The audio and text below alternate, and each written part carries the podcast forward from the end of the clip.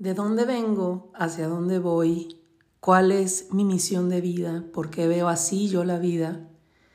Soy Anabel Ramírez y hoy quiero platicarte de el entendimiento que me ha dado Esther Hicks y Abraham Hicks aunado a el tema de la misión de nuestra vida.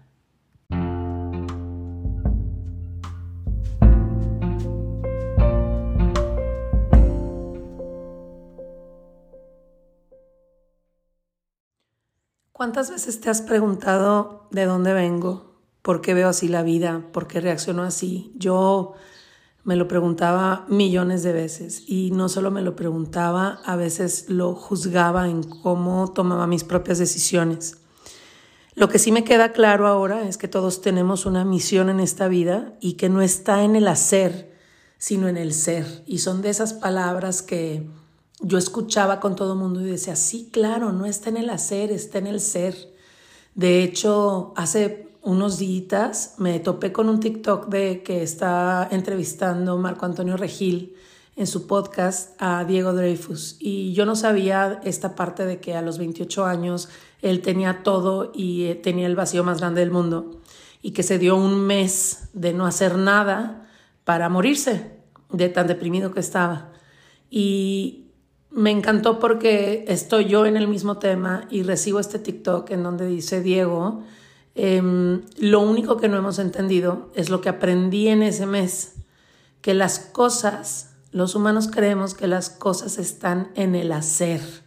Estoy triste, déjame me levanto rápido y déjame ver qué hacer y déjame ver qué me tomo para quitarme la tristeza en vez de vivir ese momento.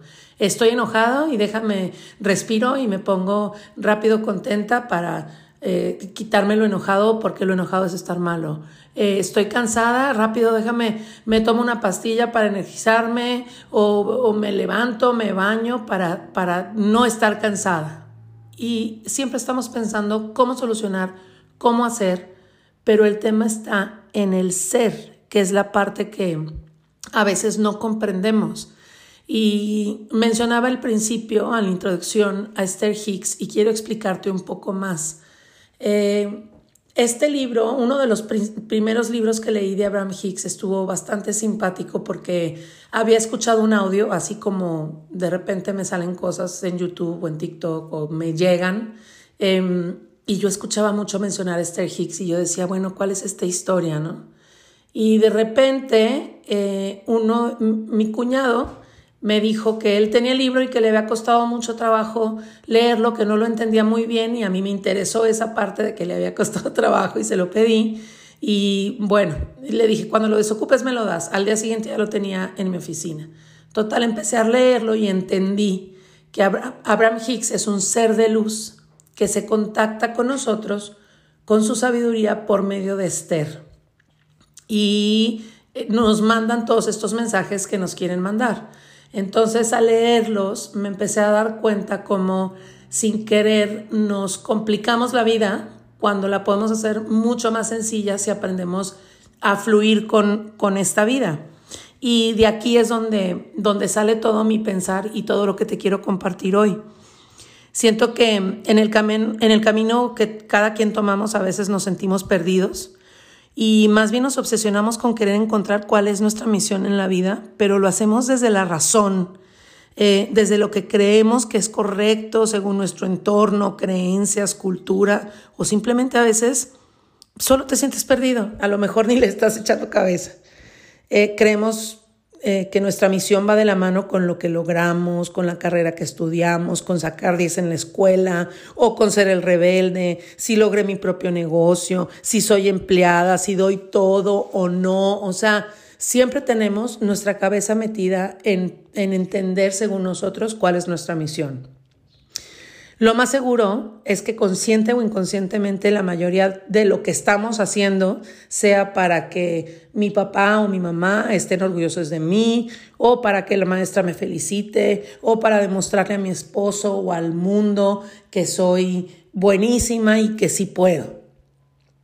Y no sé cuántas veces alcanzas a darte cuenta tú que estás viviendo bajo las creencias de otros, estás viviendo bajo lo que aprendiste de las personas que te trajeron al mundo, de tus amigos, de tus maestros, y las compraste a tal grado que eso es lo que estás haciendo y estás caminando. Y en eso llegan estos momentos de vacío cuando tomas realmente tus decisiones y dices, o cuando no sabes ni tan siquiera qué decisión tomar. O sea, ¿qué quiero?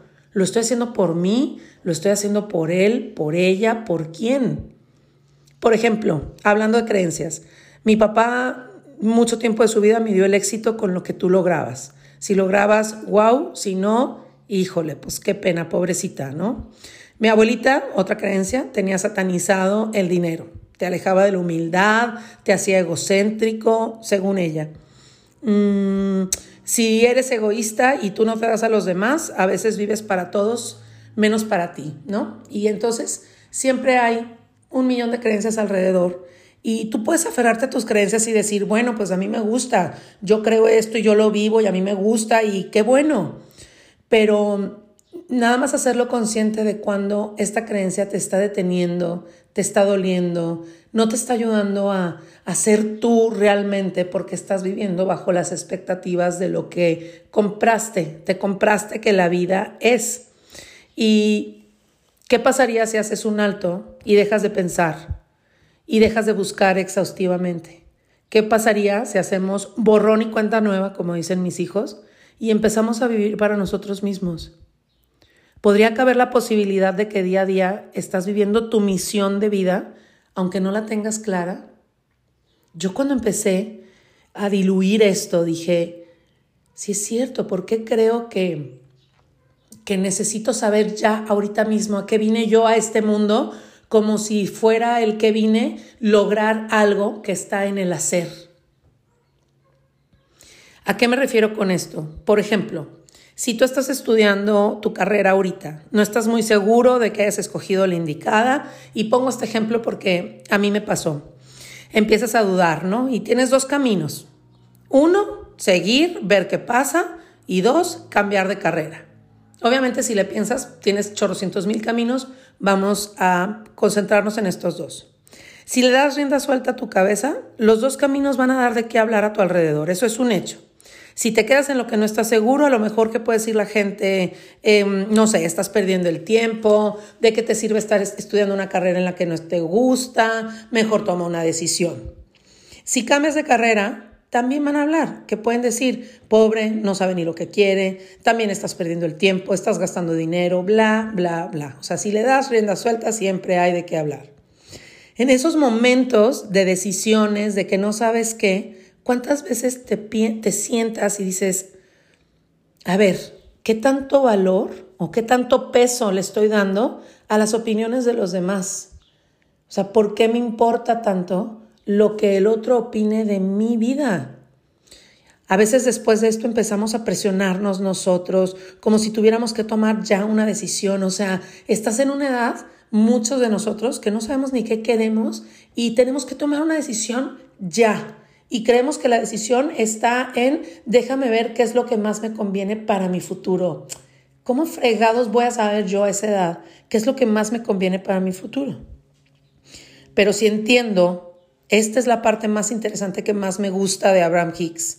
O sea, es detenerte, respirar, hacerte consciente solo de lo que estás sintiendo, cómo lo estás viviendo y entender que este momento de indecisión, este momento que no sé qué sigue, así tal cual, es como yo estoy viviendo y también esto es parte de mi misión de vida.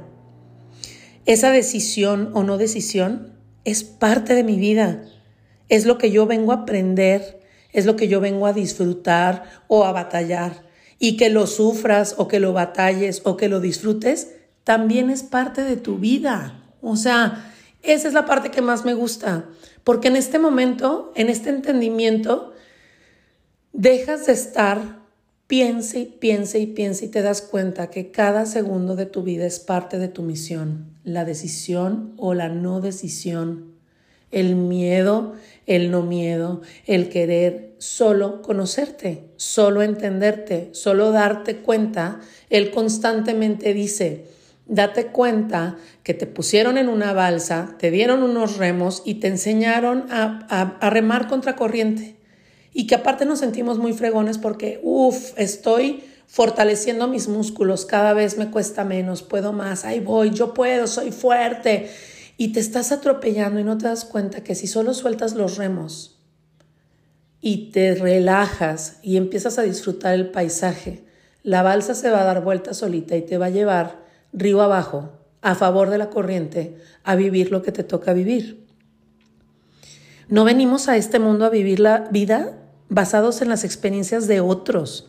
Venimos a vivir nuestras propias dificultades, nuestros propios gustos, nuestros propios estreses, tu vida, únicamente la tuya. O sea, cada momento de tu vida está destinado así. Si aprendes, pasa y evoluciona, y si no aprendes, ya vendrá otro momento para su comprensión. Pero no va a estar su comprensión en tu cabeza, va a estar en tu ser. O sea, solo hay que ir viviendo, conociéndonos. O sea, tampoco nos vayamos al extremo de, ah, voy a mandar todo a la fregada y aquí voy a esperar que eh, Dios me ilumine, ¿no? Porque entonces caemos en, en, la, en el cuento este de la balsita que llegaban a, a rescatar al que se estaba ahogando y él decía, no, porque Dios dijo que me iba a salvar y le mandó tres balsas y nunca se agarró, ¿no? Pero simplemente el mensaje es, Deja de pensar que todo está en el hacer, en tu control, en todo yo, yo, yo puedo, yo puedo, yo puedo. Y pongámonos a disfrutar cada momento, cada segundo de nuestra vida. Si hoy me está tocando a mí estar en la escuela y mis constantes pensamientos son, ay, qué flojera, este maestro está nefasto, ay, tengo un examen mañana, ah, ah, ah", pues voy contracorriente. Si me toca estar en la escuela y digo, ah, ok, ya me di cuenta que este profesor de plano no me cae, Vamos a ver para qué me tocó en esta vida tener que convivir con este profesor. Hay que sacarle lo mejor. Es más, no lo voy a pelar, me voy a vivir yo en esta clase y pues voy a estudiar y voy a hacer lo que me toque y voy a disfrutar cada momento. Y, y si me enoja, me voy a enojar sabroso, pero para poderlo soltar. Hay que estar súper claros que nadie entiende la vida como yo misma voy a entender mi propia vida. A veces perdemos tanto tiempo en eso, en querer convencer a los demás de cómo estoy viendo yo la vida, sin darnos cuenta que nos estamos convenciendo a nosotros mismos, porque es imposible que nadie, por más que mi marido tenga 19 años viviendo conmigo y que mis hijos estén pegados a mí, es imposible que comprendan la vida como yo la comprendo. Vamos aprovechando lo que vemos en otras personas, hay que irnos conociendo cada día mejor, observar las reacciones de tu día a día, hacerte consciente de tus pensamientos, aprender a callar la mente y escuchar más a nuestro ser, escuchar realmente yo qué quiero, hacia dónde voy. Si nos ponemos en contacto con nuestro ser y callamos nuestra mente, nos vamos a impresionar cómo las respuestas están más a la mano, cómo con la fe se iluminan nuestros caminos. Hay que tomar momentos, se vale, aceptar, decir en voz alta, querido ser, ahora sí ya no sé ni qué onda, me siento totalmente perdido, ilumíname el camino y suéltate ahí con toda la fe. El otro día estaba platicando con una persona que quiero muchísimo, que estaba un poco atorada en su tema de negocio y me decía, es que te juro que ya lo he soltado y que yo escuchaba esa desesperación y yo la he vivido. A veces creemos que ya soltamos, pero hacemos esta parte como de suelto con control, ¿no? O sea, Dios, tú sabes más que yo y tengo fe y en tus manos me pongo, pero en el momento que la circunstancia afuera no se da como queríamos, es como, no, soy la peor del mundo, no lo logré. Y soltarse realmente en la fe es entender que el mundo está lleno de circunstancias y que yo solo estoy aquí para vivirlo, día a día, bueno o malo. Haz lo que te toca. Ábrete a las posibilidades de que se abran caminos que no esperabas. Solo expande tu mente. No taches, no juzgues, no digas esto sí, esto no. Solo déjate llevar, escúchate, que todo lo que tú hagas sea para tu bien personal y obviamente si es para tu bien personal va a ser para el bien de la humanidad. La vida no es racional, la vida se nos presenta y punto, se presenta de diferentes maneras y está bien, o sea, todo está bien hasta cuando está mal.